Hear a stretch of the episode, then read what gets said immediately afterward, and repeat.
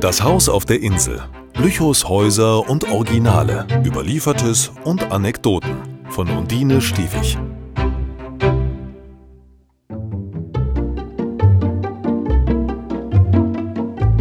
St. Annenkapelle und Friedhof.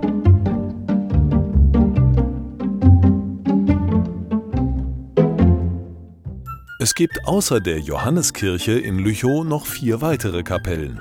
Zum Heiligen Kreuz, St. Annen, St. Georg und die Kapelle unserer lieben Frauen. Die Kirche hatte das Taufrecht, die Kapellen die Beerdigungen und konnten auch eigene Predigten und Messen halten. Die Kapelle zum Heiligen Kreuz stand am Glockenturm und war die vornehmste Kapelle. Sie wurde im Jahr 1564 für 340 Mark verkauft und zum Wohnhaus umgebaut.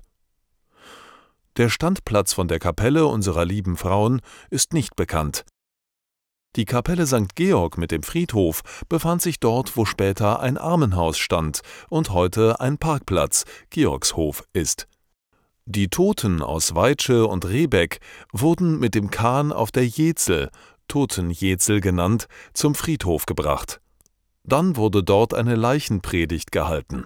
Als 1813 der Friedhof geschlossen wurde, mussten die Reichen aus Rehbeck und Weitsche von der Jezel bis zum St. Annenfriedhof in der Salzwedeler Straße per Bahre oder per Fuß gebracht werden.